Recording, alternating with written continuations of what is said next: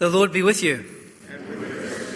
A reading from the Holy Gospel according to Matthew.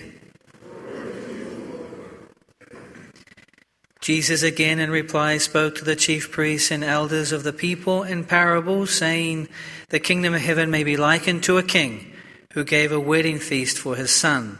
He dispatched his servants to summon the invited guests to the feast, but they refused to come. The second time he sent other servants, saying, Tell those invited, Behold, I have prepared my banquet. My calves and fattened cattle are killed, and everything is ready. Come to the feast. Some ignored the invitation and went away, one to his farm, another to his business. The rest laid hold of his servants, mistreated them, and killed them. The king was enraged and sent his troops, destroyed those murderers, and burned their cities. Then he said to the, his servants, The feast is ready, but those who were invited were not worthy to come. Go out therefore into the main roads and invite to the feast whomever you find. The servants went out into the streets and gathered all they found, bad and good alike, and the, for, the hall was filled with guests.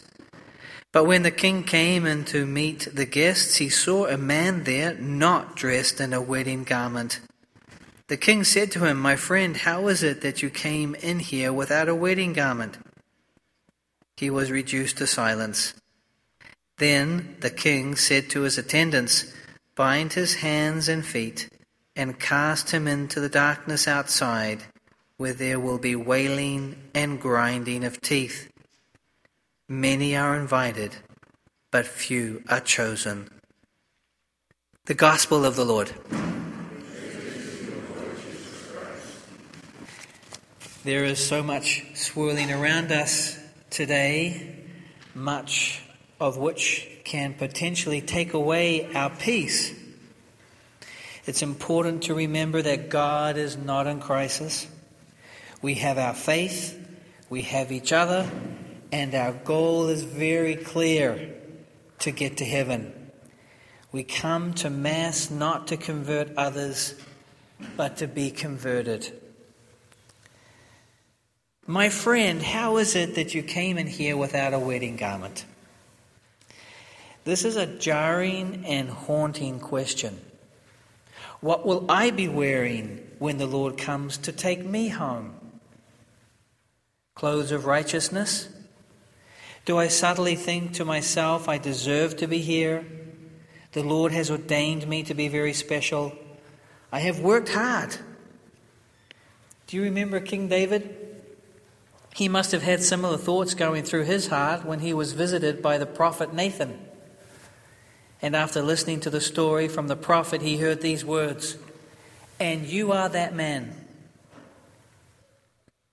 A modern day and well known person who fell from disgrace, Tiger Woods, said the same thing. I thought I deserved it. I worked hard.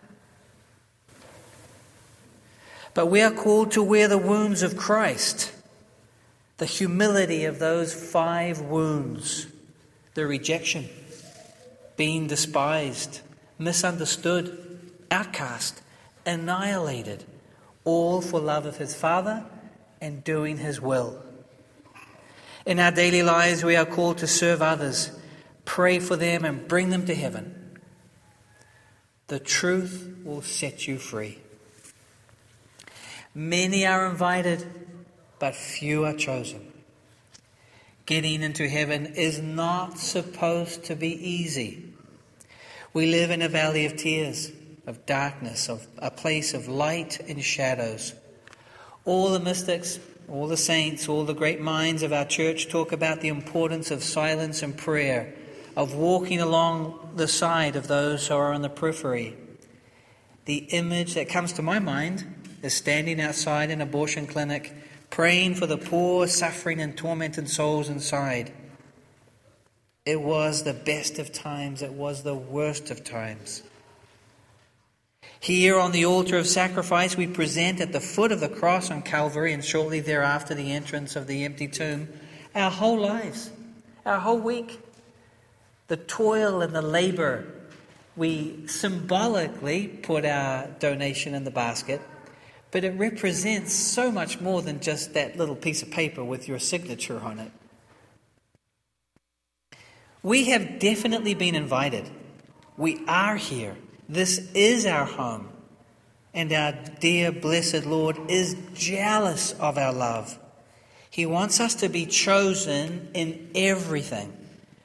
We can't pick and choose what we want to believe depending on whether it is convenient for me or not.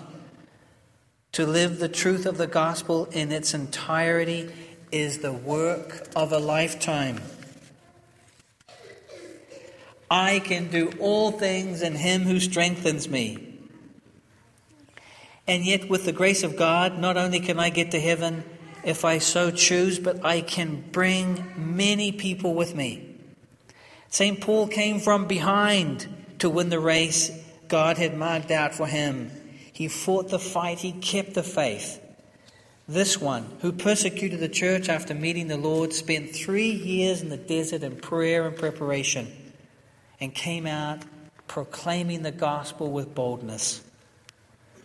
It's important that we keep in mind the need to read scriptures, the catechism of the Catholic Church, to be well informed on the topics that we are all faced with.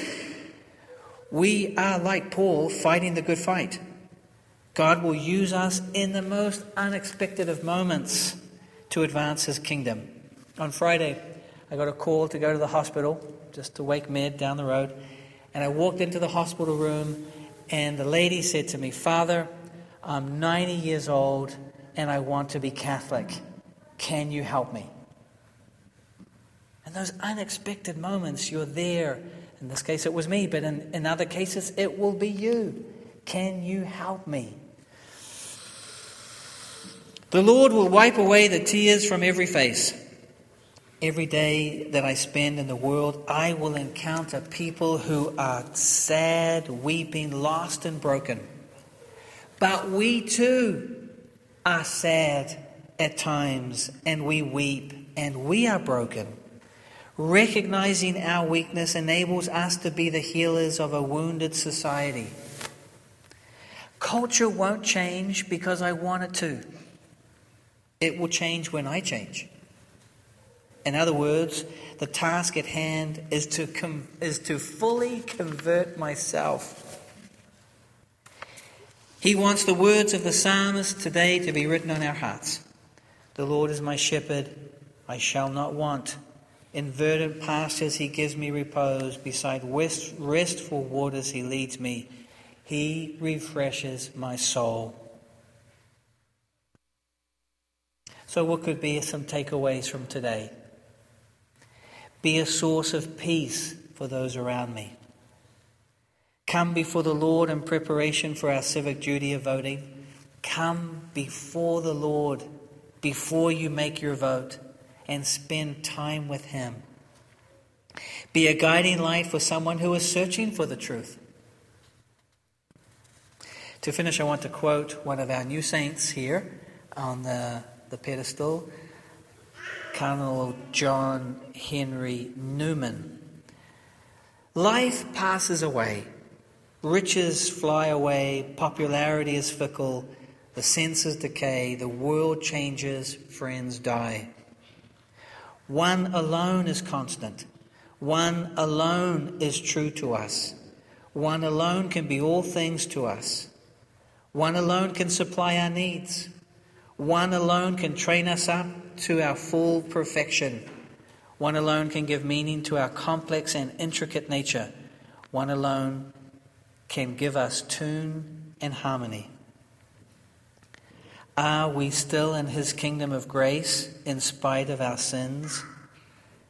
We trust that in spite of our sins, He will receive us still, every one of us, if we seek His face in unfeigned and holy fear. Let us do our part as he has done his, and much more. Let us say with the psalmist, whom I have in heaven, whom have I have in heaven but you? And there is nothing upon the earth that I desire besides you. My flesh and my heart may fail, but God is the strength of my heart and my portion forever. Trusting in the Father's love and mercy, we now present to Him our needs and petitions. That the church will continue to go forth toward those who are in need of forgiveness, teaching them the truth of the gospel. We pray to the Lord. That God will direct the minds and hearts of those in public office for the true peace and freedom of all. We pray to the Lord that our parish will truly live as God's holy people, producing spiritual fruit to his glory. We pray to the Lord. For the grace this week to live with greater readiness for the wedding feast of the Lamb, the life of heaven, we pray to the Lord. Eternal rest grant unto them, O Lord and let perpetual light shine upon them. May their souls and the souls of all the faithful departed, through the mercy of God, rest in peace. Amen. Let us now join our prayers to those of the Blessed Mother as we sing.